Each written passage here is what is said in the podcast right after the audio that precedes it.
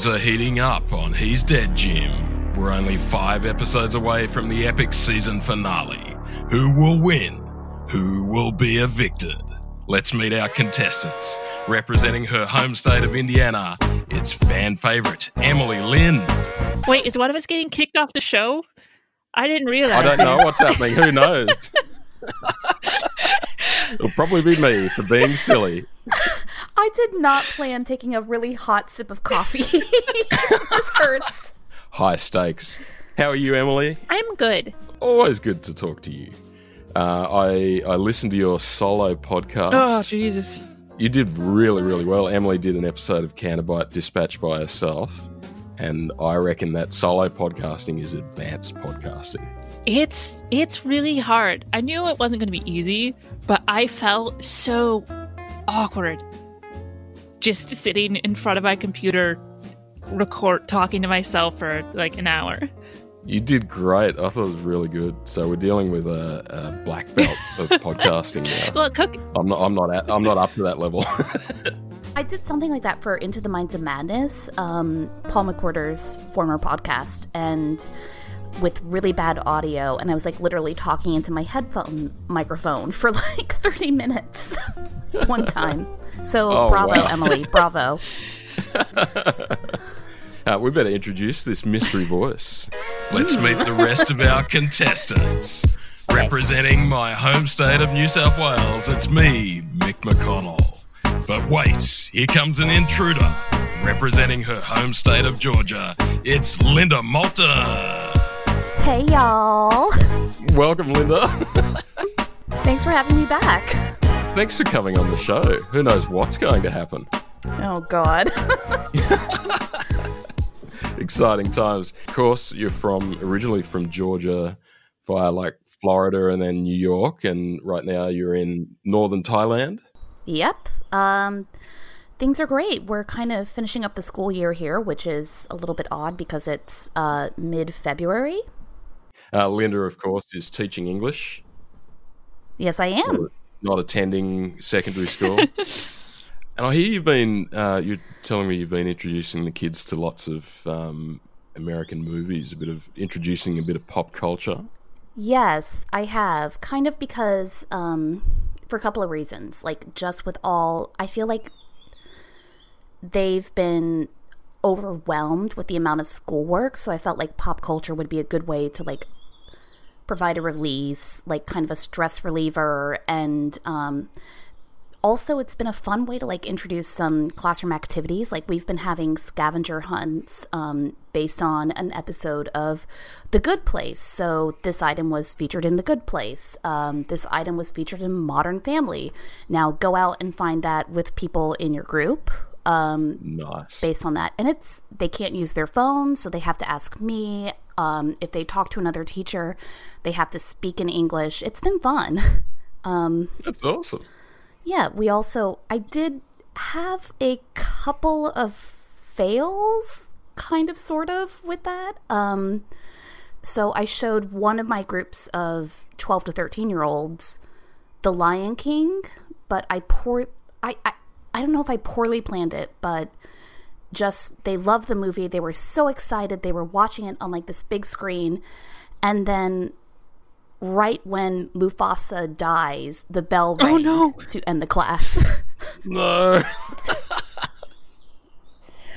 oh Um, man.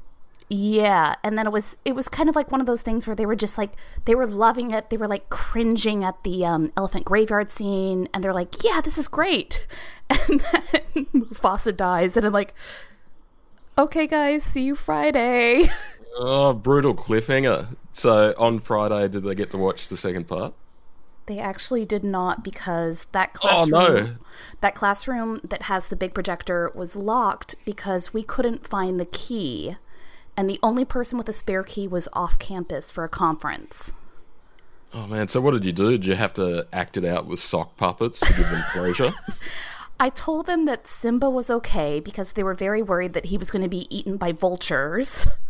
because And I was like there's a very funny song in it called Hakuna Matata, which is very similar to the Thai phrase Mai Pen Rai. Um, oh, nice. They didn't believe me. Not for a second. They're smart kids. On this great and wonderful day, would you like to be one of the few uh, esteemed people that have attempted our Star Trek meritocracy quiz? Absolutely. Wonderful. So exciting. Uh, question number one is What job would you choose to do on the Enterprise? I've thought about this. Um, it's gone back and forth between either a science officer, specifically botanist, or chief medical officer, or just a medical officer. Do you have any doctors in the family? Two of them. Now, Well- they're, they're Yeah. medical doctors or they're, professor doctors, aren't they? Science. They're professor doctors. doctors. Oh, actually, no. Um, my cousin Christy is an orthopedic surgeon. Oh, So I forgot. I forgot about her. Very cool. You've got a very academic family. It's a very, very sciencey family. no, there's just there's just enough of us that they stand out. Excellent. You're, you're the family we're going to rely on to save us when the world is on fire. Maybe. And I guess you, you're Georgian as well, so you'd, you'd make Georgia- an awesome ship's doctor. Absolutely. Get me um drunk enough and I'll put on the southern accent. Sweet, sweet. Now, yeah, was that that was last week's episode, wasn't it? The um, When when he becomes this side insanely paradise. southern, yeah. Yeah. yeah. Now, yeah. Linda needs to um, re-educate us on this. We're wondering why did McCoy go so southern? Oh, now he wasn't drunk, was he? He was um, he was high on the, the alien plant spores. His inhibitions were lowered. But that means that like the entire time normally he's like repressing that, which doesn't seem like a McCoy thing. No, you will notice that in this episode that we're going to talk about today. So there's a couple of lines, and I made a point of underlying them, underlining them. Yeah, um, it's it's actually something my mom had to kind of overcome when she was getting her PhD because she's originally from Texas, so she grew up with a very very thick Central Texan accent. It was not refined at all. She sounded like a redneck. Her words. And she had an advisor when she was getting her PhD who said, You need to clean up your accent because you're confusing words like a picture versus a pitcher, like a pitcher of water, Becky, Becky Joe, stuff like that. Nice. Um, my sister actually I we moved from Georgia to Florida when I was really young, so I kind of was going off of my parents' accent. So like a very standard American, slight gravelly British Isles accent from my dad, um, and then just kind of like a plain old. I have clearly faked this mid Atlantic accent from my mom, who had adopted it by the time I was born. Um, but my sister went to an elementary school, a preschool, like playgroups with all of these kids in southern Georgia. So she had the thickest accent, so much so that a couple of her teachers, when we moved to Florida, called her Georgia because she was so southern. oh, wow. It was. it's good because she's an actress now, so she can put down southern accent on her resume, awesome. and it works. Wow, Um, that's cool. but it's it's kind of one of those things you want to have like this refined appearance but you can't hide where you come from um so i know deforest kelley was from he was from georgia originally so and mccoy was originally from georgia some wikipedia sites have said like mississippi and stuff like that or his dad was from there but he didn't want to sound like a hick he wanted to sound professional so it's just repressing that. But then, like, after he's had a couple of Romulan ales, hey, Jimbo. So, did it like did it sound realistic the way he was talking in that episode? Yeah, Absolutely. Okay, because that's I mean to us not knowing it sort of sounded a bit like a almost a caricature or something. No, no, no. He even um he started to speak more slowly, and that's kind of one of the characteristics when you're talking about a southern accent is it's kind of like you're walking through molasses and then your feet are dragging, your speech is dragging, stuff like that. Look, I mean, I understand him doing it from an I get actor's it. from an actor's standpoint, like not thinking that the southern accent normally works for McCoy, but I think like as a character thing in the utopian future of Star Trek, the idea that we'd still be judging people by their accents and then he would have to hide that is uh, faulty. Fair enough.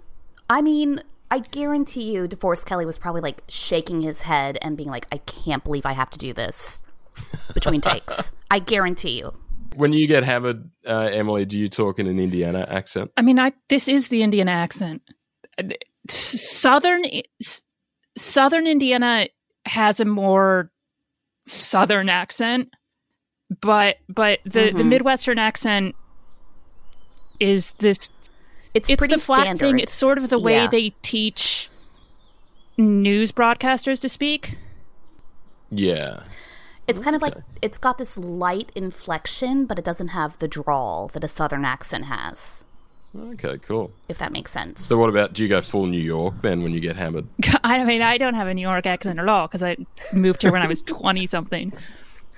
I just wonder if you like like if you did a couple of shots and you're like, "Hey, I'm walking here," except I can't do it. that was pretty good. Which alien race would you be in the Star Trek universe? I would be an Andorian. Oh, sweet. Yeah, I've been watching a little bit of um, Enterprise recently. Um, Andorian, maybe an Aenar, just because they've got um, the really strong psychic powers, but they're kind of seen as they're not really self sufficient. They're not really independent, but yeah, they're cool. So so many possibilities. Uh, what food would you replicate first?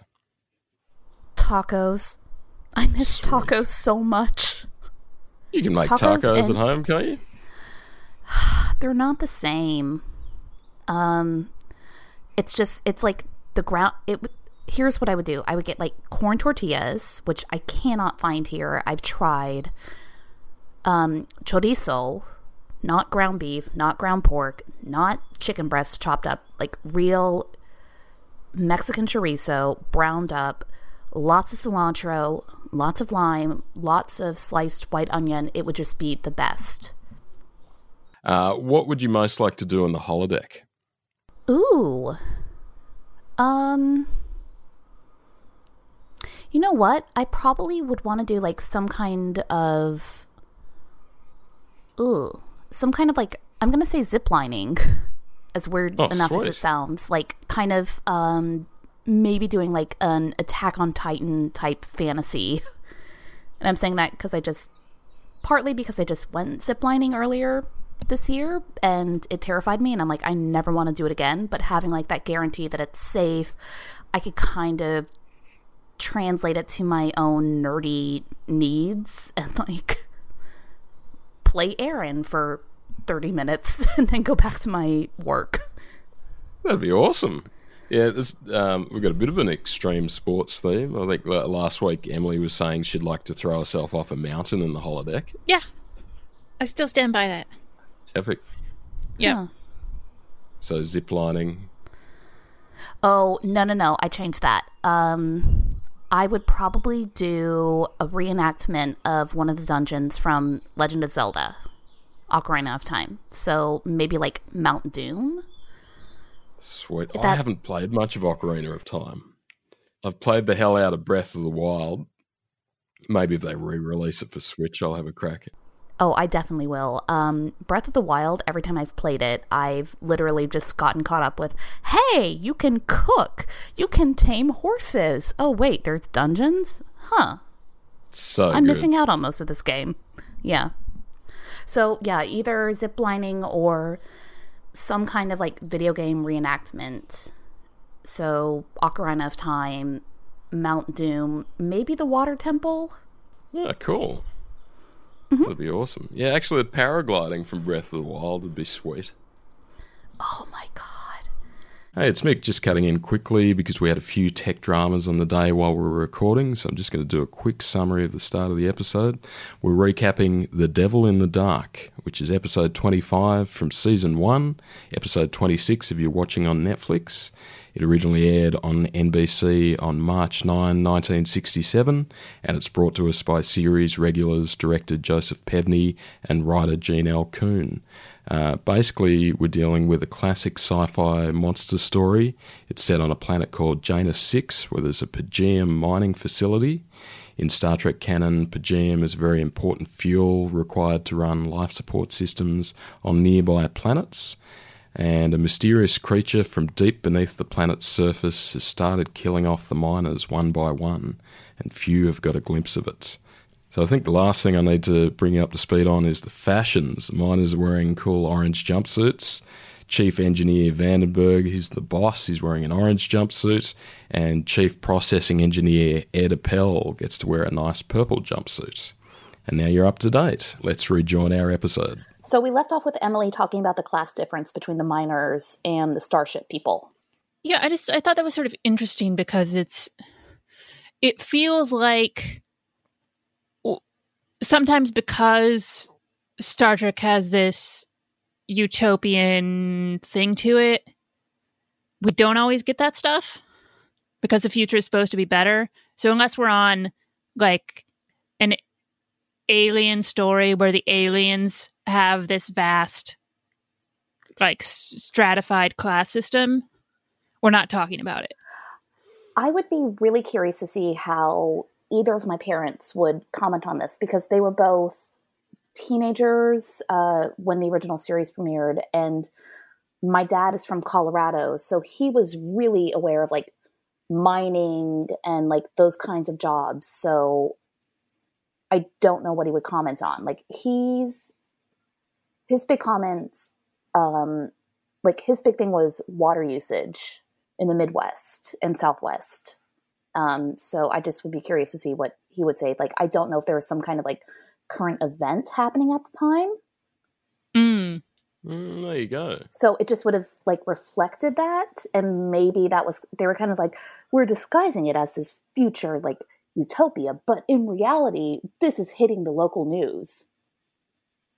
People don't be idiots. Yeah, yeah. I wonder if it is. There seems to be a lot about this mining facility making a profit. Like this is like almost. I, I assumed everybody's just working so that Starfleet can discover stuff and everybody's working together like this. Because you know meritocracy that's talked about, but there this seems to be you know private enterprise. It's yeah, because got quotas to meet. Because money's not supposed to exist. Like I remember from um, like the fourth Star Trek movie, like there's that scene of Kirk being stranded in like that pizza place and he's not able to pay for the bill because they don't have money. so why Yeah, does it even matter? right. Yeah. Well, I mean, that's always been really nebulous, though. Okay, Yes. fine. I mean, th- like even in, I mean, I agree with it. Like, it's a pro. It's sort of something they shouldn't have tried to introduce at all because it's so inconsistent. Yeah. Like I know on the pretty sure next generation people are like they've got credits or something that they used to spend on the replicators. So it's look, I replicated you this birthday present. Okay. It And does sort of was- make that whole thing weird. Yeah, that's right. I mean, part of it, I guess you could explain that you're trying to conserve energy or something like that. So you're given a certain amount of credit each week. I don't know, but yeah, it's inconsistent at best. We cut to an expendable orange jumpsuit guy alone in the caverns, and there is scary music. There's a scary noise of rock scraping, and uh, I had the subtitles on, and it pops up in in parentheses "fiery noise" all caps. Ominous oboe. the uh, the poor guy screams as he's set upon, and then we cut to a pile of steaming ash where his body was seconds ago. Uh, Kirk says to Spock, "Our sensors can pick up normal life functions at a considerable distance, but what about abnormal life functions?" Um, which Dun dun seemed like pretty basic sort of thing. I guess that's a logical thing. Um, an alarm interrupts them. Quick, something's wrong in the reactor room. And they find a massive hole and a thick metal wall and more damage inside the reactor room. The main circulating pump is missing. And Vandenberg says without the pump, the reactor could go supercritical and poison half the planet. They can't shut down the reactor because it's providing heat and air and life support for the whole colony. Uh, Kirk says, uh, Mr. Spock, we seem to have been given a choice death by asphyxiation or death by radiation poisoning. Dramatic music, fade to black, throw to commercial. Uh, on the Enterprise, Scotty is smiling from ear to ear as he shakes his head and tells Kirk, a PXK Pergium reactor? No, sir, we haven't got a spare circulating pump. I haven't seen a PXK in years. Scotty loves it. He's pumped up. Scotty loves nuclear reactors. He's a tech nerd. Let's be honest. Yeah, yeah. He's so excited that everybody's about to die in a meltdown. Um, well, because Scotty they can, says, the Enterprise can leave. Scotty can just like beam up Kirk, Spock, and McCoy, and bye. Yeah, it was not that. He just he just loves um, an engineering problem. Scotty says he can rig up a temporary unit that might hold for 48 hours. And this is when we learn that 12 other planets uh, nearby rely on this facility for the Mm. Per GM in their for their reactors. So they're all living on planets where they can't survive without life support. Okay. Spock is developing a theory, and he says life as we know it is universally based on some combination of carbon compounds. But what if life exists based on another element? For instance, silicon. Now, was this a sci-fi trope? The silicon-based life form was that a like a Okay. classic sci-fi No, trope? but there was there was a movie with like um. Let me look up David Duchovny, Julia Moore, Orlando Jones, Evolution. 2001, Evolution, where they were nitrogen-based life forms, and they had to find the way to kill them. Like a meteor hit Arizona, and it was up to them to like all these aliens started coming and going through like rapid evolution. oh wow, so I've they had- never seen that. It was sort of a comedy though, wasn't it? Yeah. Yeah. It is. It's so bad, but it's just it. It was It's one of those really things where I was like rewatching the episode, and I was like, evolution really ripped them off. There you go. Well, I've I've definitely seen it like in in I guess older but more recent things. Like I swear in the X Files they had they talked about silicon based life forms. I mean, there's a whole page of it on um, on TV tropes, and Mm. Yeah, it does appear. It does appear in the X Files, in uh, Firewalker. It's in Doctor Who. Uh, looks like one of the Stargates did something on it. So it, it's definitely a trope now. So I just wondered if maybe This could have started it. Devil in the Dark was the catalyst.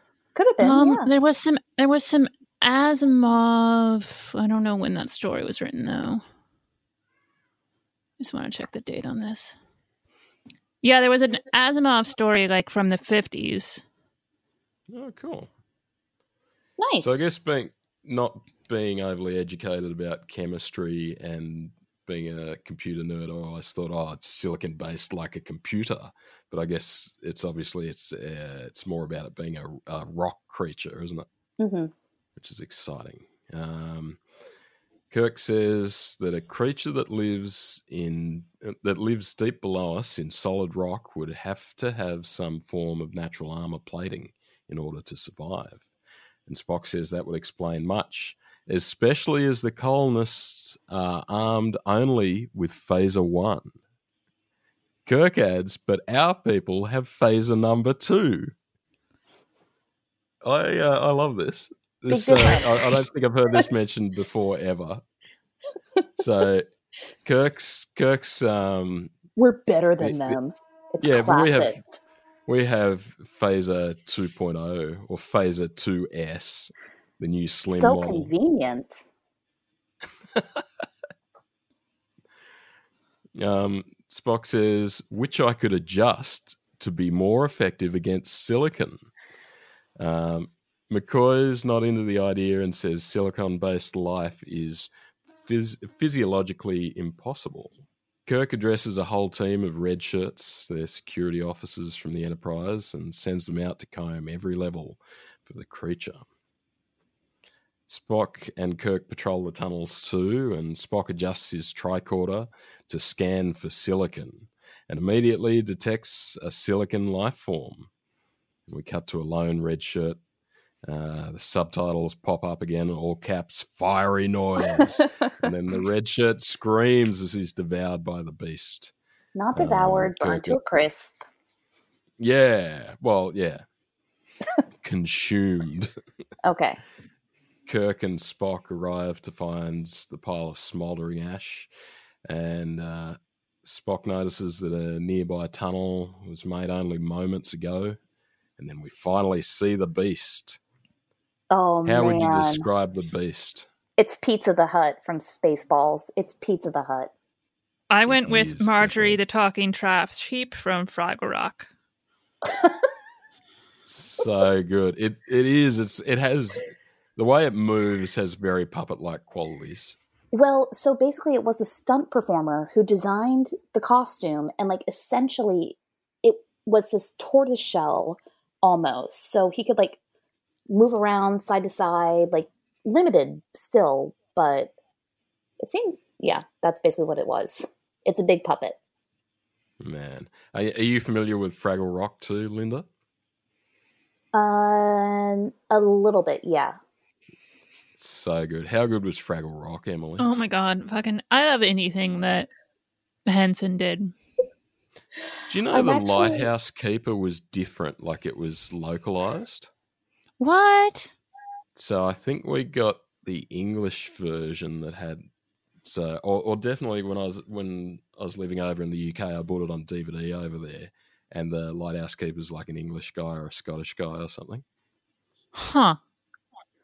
They did that in Zootopia. Like the news anchor for every country that it was screened in was like a local, well known reporter for that country. So, like in Australia, it was a koala and it was someone from like a news, a, a news station in Melbourne.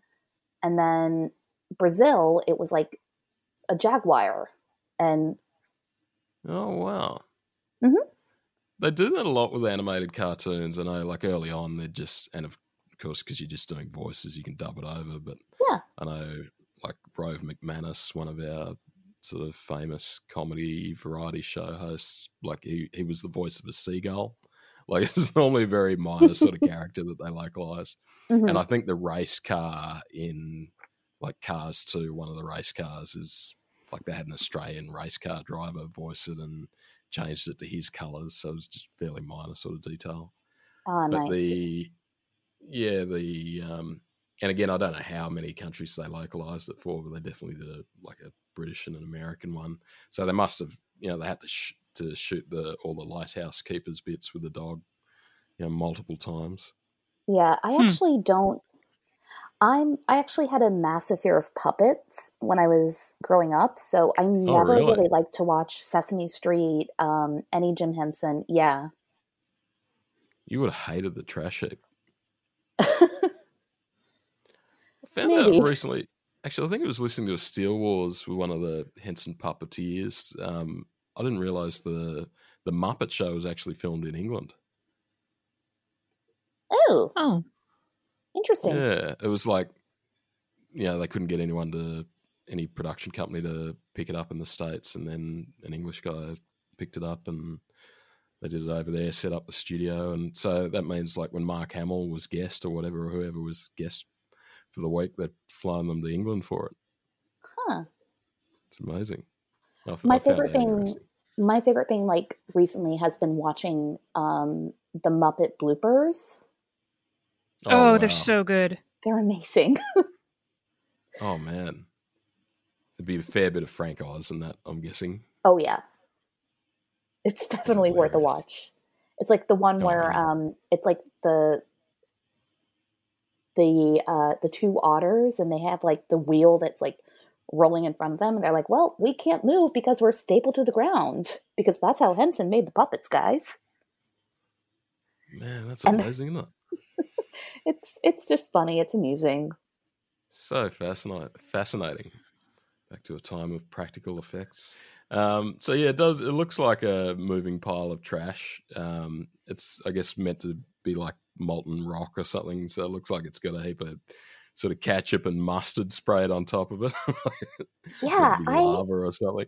I kind of remembered. I don't know if I just like blocked this out, but when I first saw the episode, I kind of remembered it as like this more like saran wrap kind of mm. based character. I don't know if that was just like me imagining things or associating it with something else, but I was just like, ew, that's gross when I rewatched it. Yeah, it's sort of weird like it. Um, and it's, I guess this is where they, you know, obviously they didn't have CGI, so they had to do it with a guy in a puppet suit.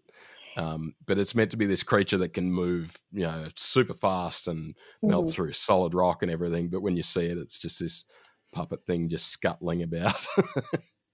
Yeah, it's like those um it's like those uh onesies that they made for babies that are just learning to crawl, but they've got like mops on the arms. so it's like That's yeah. the shaggy bit. Yeah. Um so Spock and Kirk shoot it with their phaser 2.0s and the creature retreats. Um, Kirk and Spock pick up a piece of the creature that they shot off, and it, it's moving and pulsating like it's breathing. Oh, it kind of looks like a oh, so giant meatball pizza. Uh, Kirk says, "Not animal tissue, is it?" And Spock says, "The closest approximation I could come to would be fibrous asbestos, a mineral, Captain." So they're all going to die of asbestosis in a few years. Captain, in a few years, there's going to be commercials talking about mesothelioma on daytime television in the United States. This is oh, relevant. Oh, Man, I suppose, yeah, hopefully they got some cool technology that McCoy can just filter their lungs out for them. Oh, obviously. They're dealing with a silicon based creature capable of moving through solid rock as we move through air. The creature's body creates an extremely powerful corrosive. Uh, and Kirk warns the commander of the security team that there's nothing more dangerous than a wounded animal. As the dramatic music rises, we fade to black, go to a commercial. Uh, Spock thinks this creature might be the only survivor of a dead race, and to kill it would be a crime against science. And Kirk says they have to kill it, and Spock agrees. Uh, However, later on, when they're addressing the security officers, Spock directs them to capture it. And Kirk looks up alarmed and says, Your orders are to shoot to kill. And then uh, he, he takes Spock aside and basically tries to send him off to help Scotty fix the pump for the reactor to try and get, get rid of him because he's getting too passionate, which is an interesting dynamic for Spock. Uh, you can't feed Spock any bullshit assignment though, because he he says you know he's not needed there, and that Mister Scott has far more knowledge of nuclear reactors than I do. And Kirk then tries the angle that Spock is second in command, and that they're too important to risk both their lives in this dangerous hunt. Uh, but Spock's already calculated the odds, and he says the odds of them both being killed are two thousand two hundred and twenty-eight point seven to one and then Kirk immediately backs down. Well, also considering how often they're both on dangerous missions together that nobody seems to have a problem with, it's a little bit disingenuous on Kirk's part here. Emily, why do you think they send the red shirts? Well, they send the red shirts and Kirk and Spock. No, the reds are they're human shields. Duh. Well, yeah, well, yeah but then like danger. what I'm saying is like this is the first time Kirk ever raises this. I know. Yeah. Kirk's just like, pissed off with Spock and he's trying to get yeah. him. That was one of the like more ridiculous elements of the 2009 Star Trek was like people get killed and then second in command gets killed and yada yada yada yada. It's like a logistical yeah. nightmare. Yeah, that's right. So I don't know why Kirk could think he could lie to Spock and fool him because he's the human computer or the the half human computer. computer. Yeah, yeah. Thank you. But I like this what it says for like Scotty's expertise that he knows even more than this walking computer guy about nuclear reactors. Oh, I would love to see Scotty gloating to Spock about antiquated material, antiquated machines. Yeah, I would yeah. He's love always to got a big that. grin. So cool. Um, Scotty radios in to say his makeshift pump has failed and they now have 10 hours until the reactor goes supercritical. Kirk and Spock separate to try and surround this creature in two converging tunnels. Um, Kirk finds heaps of the silicon nodules and radios Spock to tell him. Uh, the creature pushes past unbeknownst to Kirk and creates a cave in, and Kirk is cut off. Um, Spock hurries around the other way as we see the creature melt through a wall near Kirk and head toward him. Um, the creature stops and begins to reverse whenever Kirk raises his phaser. So the, the Kirk's figured out the power of phaser two. Um, Spock tells Kirk to kill it now, but Kirk says it's not making any threatening moves. Um, the colonists are patrolling the tunnels, and one of them in front is wearing a purple jumpsuit. I wonder if that's our head engineer. Uh, I think it he's is. just holding he's just holding a metal bar for a weapon. The wiffle bats. this is where we get the angry mob of miners and Starfleet doing their Cue the mob song from. Beauty and the Beast. Oh, nice. this is basically it. It's Beauty and the Beast, isn't it? Angry mob of villagers coming in to attack this creature. Um, Kirk starts talking to the beast and says, "Well, what do we what do we do now? Just talk it over." And then on cue, the creature pivots around to show Kirk its wound, and then Spock finally gets there, and Kirk yells not to shoot. Spock does a mind meld with this rock creature, so he does it from a distance and uh, holds his hands out. And as soon as the mind meld kicks in, Spock starts screaming out, "Ah, pain, pain, pain!" and then doubles back and I snaps mean, out look, of it. I lo- I love Leonard Nimoy, I really do, and when he's just Spock, he's amazing. But I I cannot stand this shit. It's so bad. It's it's the same like really hammy stuff we get from Shatner when he's got his big dramatic stuff. Ugh, yeah, and it's just it's too bad because I, I feel this episode is really hurt by that because like on paper like if i was just reading the script i'd be like okay that's really cool but it's just it comes off really badly it's Yeah. so cheesy I fucking love it.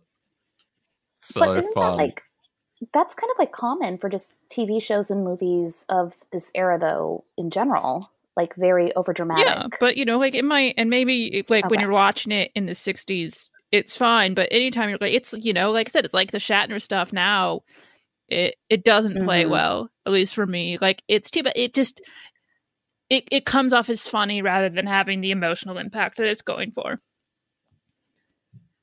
Yeah, yeah, and, that, That's and that's why I love it because it's fun and ridiculous. They're just Yeah, that- shouting out keywords. Do you reckon this is like is that a thing from the stage, like when they're I'm I am going to I'm going to say as someone with a drama degree, yes, absolutely fucking yes, it is. Um, because it's still left over from trying to translate stuff from the stage to the screen and they weren't really sure of like their capabilities. So like underacting was Yeah, not a thing okay. at the time.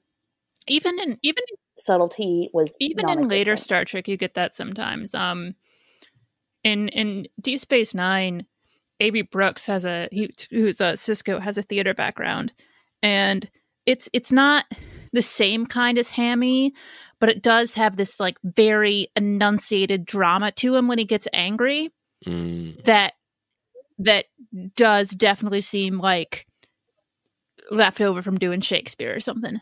does he scream out keywords Mhm. about his feelings? I mean, I mean the di- the dialogue is not the same, but Spock yells that shit and then doubles back in agony and snaps out of the mind meld and says, That's all I got, Captain. Waves and waves of searing pain. It's in agony. Uh, then the creature moves over to a rock and burns the English words into the rock floor. No kill I in all caps. So you know it meant it. Mm-hmm. It's like a baby boomer trying to figure out Facebook. Yeah. I mean, Um, at least it made an effort. As someone who's like, I don't know, it was. I was like, oh, it did really well, like for Yeah. something that's in immense pain that learnt the language seconds ago.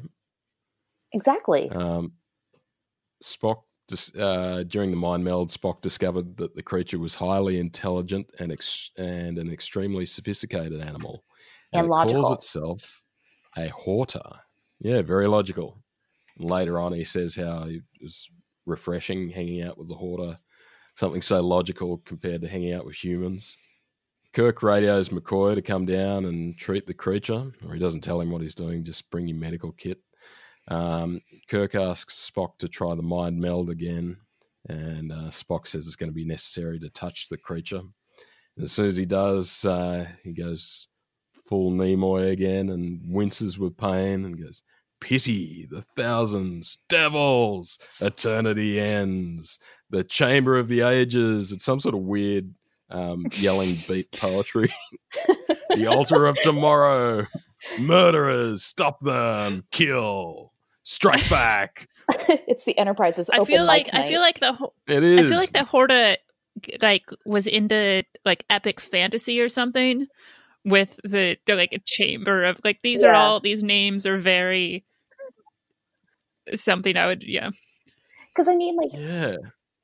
those It's like word Lord of choices shit. are those word choices are not the simplest English words to choose. So it's like, well done. The Horta can get a good score on the SAT. Yeah, nice. Uh, meanwhile, the colonists are outside wanting to kill the creature, and the commander of the Enterprise security team is doing his best to hold off the angry mob. Uh, Giotto, McCoy walk. I had so many high hopes that he was going to like become a character as like part of the main team, and it just was like, yeah, we tried him out. Nah, you're cut. Oh man, that sucks. he was cool, actually. Yeah. Um, McCoy walks in and wonders what the fuck Spock is doing. Just ranting, yelling out this shit about pain, kill, Chamber of Secrets, or whatever. Just yelling out Harry Potter novel titles. Yes. No, Voldemort. Um, uh, maybe he's trying to sort the sort the Horta in, into a house. Hmm, I think Absolutely. Slytherin. No, the Horta is clearly a Hufflepuff. Yeah, I think it's, it's a nice creature, as we learn. Yeah. So Spock is the sorting hat. Oh my god, the fanfic. The fanfic. Um, Kirk tells McCoy uh, what to do, and McCoy reluctantly gets his instruments out and tries to help the creature. Uh, and McCoy, McCoy says, "Yeah, it's virtu- Yeah, he's like, this is a this is a rock. It's I can't fix this. What do you what on earth are you trying to have me do? And Kirk says, You're a healer. Heal. yeah, because he's all like, I'm a doctor, not a bricklayer." This is the first time he says something like that. This is the first time in the original series. I looked it up. oh, really? I was so excited. Yeah. This is the first Oh, time nice. McCoy does his damn it, Jim, I'm a doctor, not a insert occupation. Um, Spock finally finds out from the creature the location of the pump mechanism, and it's all sort of cryptic. You know, they talk about this chamber of legends or whatever, chamber of ages. Um, It's like Kirk the Chamber of the finds it. Lost Children. Yeah, yeah, that's all this stuff about. Yeah, man, it's it's epic. This um, Horta's a good storyteller. Um, Kirk finds it in a chamber full of thousands of smashed silicon nodules, um, which are the creature's murdered children that it's mourning. Um, Spock is crying now, and uh, sounds He's like got he's the one tear, the one tear. um, sounds like he's talking the creature through its death, basically. Um, And meanwhile, the miners knock out the Enterprise security officers and head in with their steel bars ready to bash this thing. Which are basically just wiffle bats. Yeah. No, this the thing that couldn't handle their phases. guy I mean, the or their phases couldn't handle it. the guy in the purple jumpsuit is like, look, there they are. Look over there. Bonk. so aggressive. Um, Kirk Oh. stops the angry mob and says the first man that fires is dead. It's a deadly standoff mining strike. um, Spock explains that there have been many generations of Horta on this planet. Every 50,000 years, the entire race dies, all but one. But the eggs live. She cares for them, and when they hatch, she is the mother to them. This creature here is the mother to her race. Uh, Kirk suggests the Horta are the greatest natural miners in the universe. How about you guys reach an agreement? They tunnel and you process. And um, the angry mob calmed down pretty quickly. I was impressed, actually. I kind of like that. Um, That the- even though this is a really incredibly foreign alien, that as soon as they learn they've been destroying thousands of its babies, they actually seem to get it and feel pretty bad. Yeah, they're pretty pretty evolved, pretty woke for an angry mob. I mean, they're typical. Uh, I don't know. I was going to make a. They're typical blue collar, like pro life. Oh, we've been killing babies. Oh no. oh shit! But um, it's like, yeah, they're going to be good business partners until they decide to unionize. Yeah, yeah. Uh, meanwhile, McCoy has been patching the Horta's wound with some sort of wet cement. Um, McCoy declares it's not going to die and says, My favorite thing ever. He says, By golly, Jim, I'm beginning to think I can cure a rainy day. I, I love how proud of himself he is. No, ca- actually, can you do that for us, please, uh, please, Linda? I nearly Yeah, called you on. Georgia then. By golly, Jim, I'm beginning to think I can cure a rainy day. I love it. So good. Uh, McCoy says he had the ship beam down 100 pounds of thermal concrete that they used to build emergency shelters, and he's patched up the creature. Back on the Enterprise bridge, Kirk radios Vandenberg, who says everything's going great, and the baby Hortas are tunneling like crazy, and they've already hit huge new per, per deposits, as well as gold and platinum and rare earths. Uh, Kirk tells him once Mother Horta tells them what to look for, you people are going to be embarrassingly rich. So there you go. So Yeah, just no one tell Mama Horta what a union is, and do not. Ugh, that would be awkward. they don't care. They just want a tunnel. They just want plenty of plenty of rock to eat. Yeah. I feel ripped off that we didn't get to see a bunch of baby Horta. oh yeah. Yeah, that's true. Here's the other thing Oh, with like the man. Horta, um, especially when I was rewatching it, it kind of had this Galapagos tortoise like appearance, just kind of like maybe they took some inspiration from that when they were designing the costume. And baby tortoises are adorable as fuck. They're so cute. Oh, that would have been so there you go. adorable. Yeah, but we need to see baby Hortas. yeah, I don't know. It would it would have been weird to like how would they have incorporated them? Just If put like you're little an artist and you're listening, if you're somebody that likes to do a bit of a sketch on your iPad or whatever, um, feel free to to jot up a, a baby Horta. Show So here's you what I'm imagining right now. Um, they take actual guinea pigs, the animals, and they put like the baby Horta cover on them, and they just like set them free. Well, they did it did it before with a dog, where they just put a you know, spiky horns and a tail or whatever on it. Yeah, that's There no, you that's a go. good, that's a good project. Baby hortas. Yeah, I mean, I know that they that we have Spock talking about how it's an- you know this incredibly intelligent, logical, sentient being, but in my head it just reads dog. Like there's something in, like it, like it just it's a like it's a dog to me. It's a very sweet little dog. Aw. But then, like you think about it, hurt, and you just want to like, oh, the poor horta. horta. I mean, actually, what it reminds me of is in the Disney Beauty and the Beast with the dog that's turned into the footstool. There's something in the way it Oh, moves that's very similar to that. God. Yes, yes, absolutely. Holy shit. Emily, gold star. Definitely, this is a private enterprise, and the miners are all getting a cut or a commission or whatever. So they're going to be loaded. They're going to be mining in fur coats. Um, Uh, different colored fur coats. yeah, different Oh, coloured. Yeah. that angry guy with the steel bars got a purple one. Big pimp hat.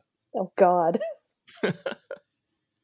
Okay, so Vandenberg says, You know, the Horta aren't so bad once you get used to their appearance. And Spock tells Kirk and McCoy that the Horta said the same thing that humanoid appearance was gross and revolting to her, but she thought she could get used to it. Uh, then we get the usual banner from Kirk and McCoy about Spock's ears, and Spock says the Horta like his ears the best, but he didn't have the heart to tell her that he was the only one that had that trait. Oh. a bit more banter and Hmm. jolly smiles, and then a head warp factor two as the credits roll up. The one thought that I had was as soon as he was like, Oh, yes, she thought my ears were most attractive. And in my mind, I just immediately started going, do do do do do do. yeah, I, I like the episode. I thought it was good. I think it was just a good fun, like old school B, like a B grade sci-fi movie, and where you do the, you know, they get very subtle reveals of the creature for ages. I Um, mean, it's cool. it's really creepy because they t- the way the people are killed, there's they're incinerated. There's no like bone um, record, no dental record that they can check. That's creepy. Like when you think about it, it's not graphic, but just getting into your head, you're like, oh my god, that's a horrible way to die. Yeah, that's freaky, isn't it? Wonder how 60s TV audiences found that. My dad's asleep, so I can't ask him. yeah, yeah. Oh, we'll have to have to get Dr. Malton's feedback. They've both dissected like tons of dead animals before, so they've got strong stomachs. All carbon based. all carbon based sadly There you go. i don't know i could i could ask my mom like she's got a master's in chemistry too so what she would and she's the bigger trekkie of the two of them so i would be very curious to see what she thought about this episode Yeah, fascinating. I'd love to hear back. Mhm. Uh, Emily, do you have any final thoughts to chime in with? I don't think so. I like one of the things I like about this episode is I like it when it turns out the threat isn't actually aggressive, it's just protecting itself. And we come to a peaceful resolution. Yeah. And we were the monsters all along. the devil in the dark Was us. oh And McCoy saves the day. oh yes that makes he me so happy and a healer. yep so I, I'm becoming a massive McCoy fan. rightly so mick rightly Yes. so emily what about you I've always liked McCoy. Bones is good.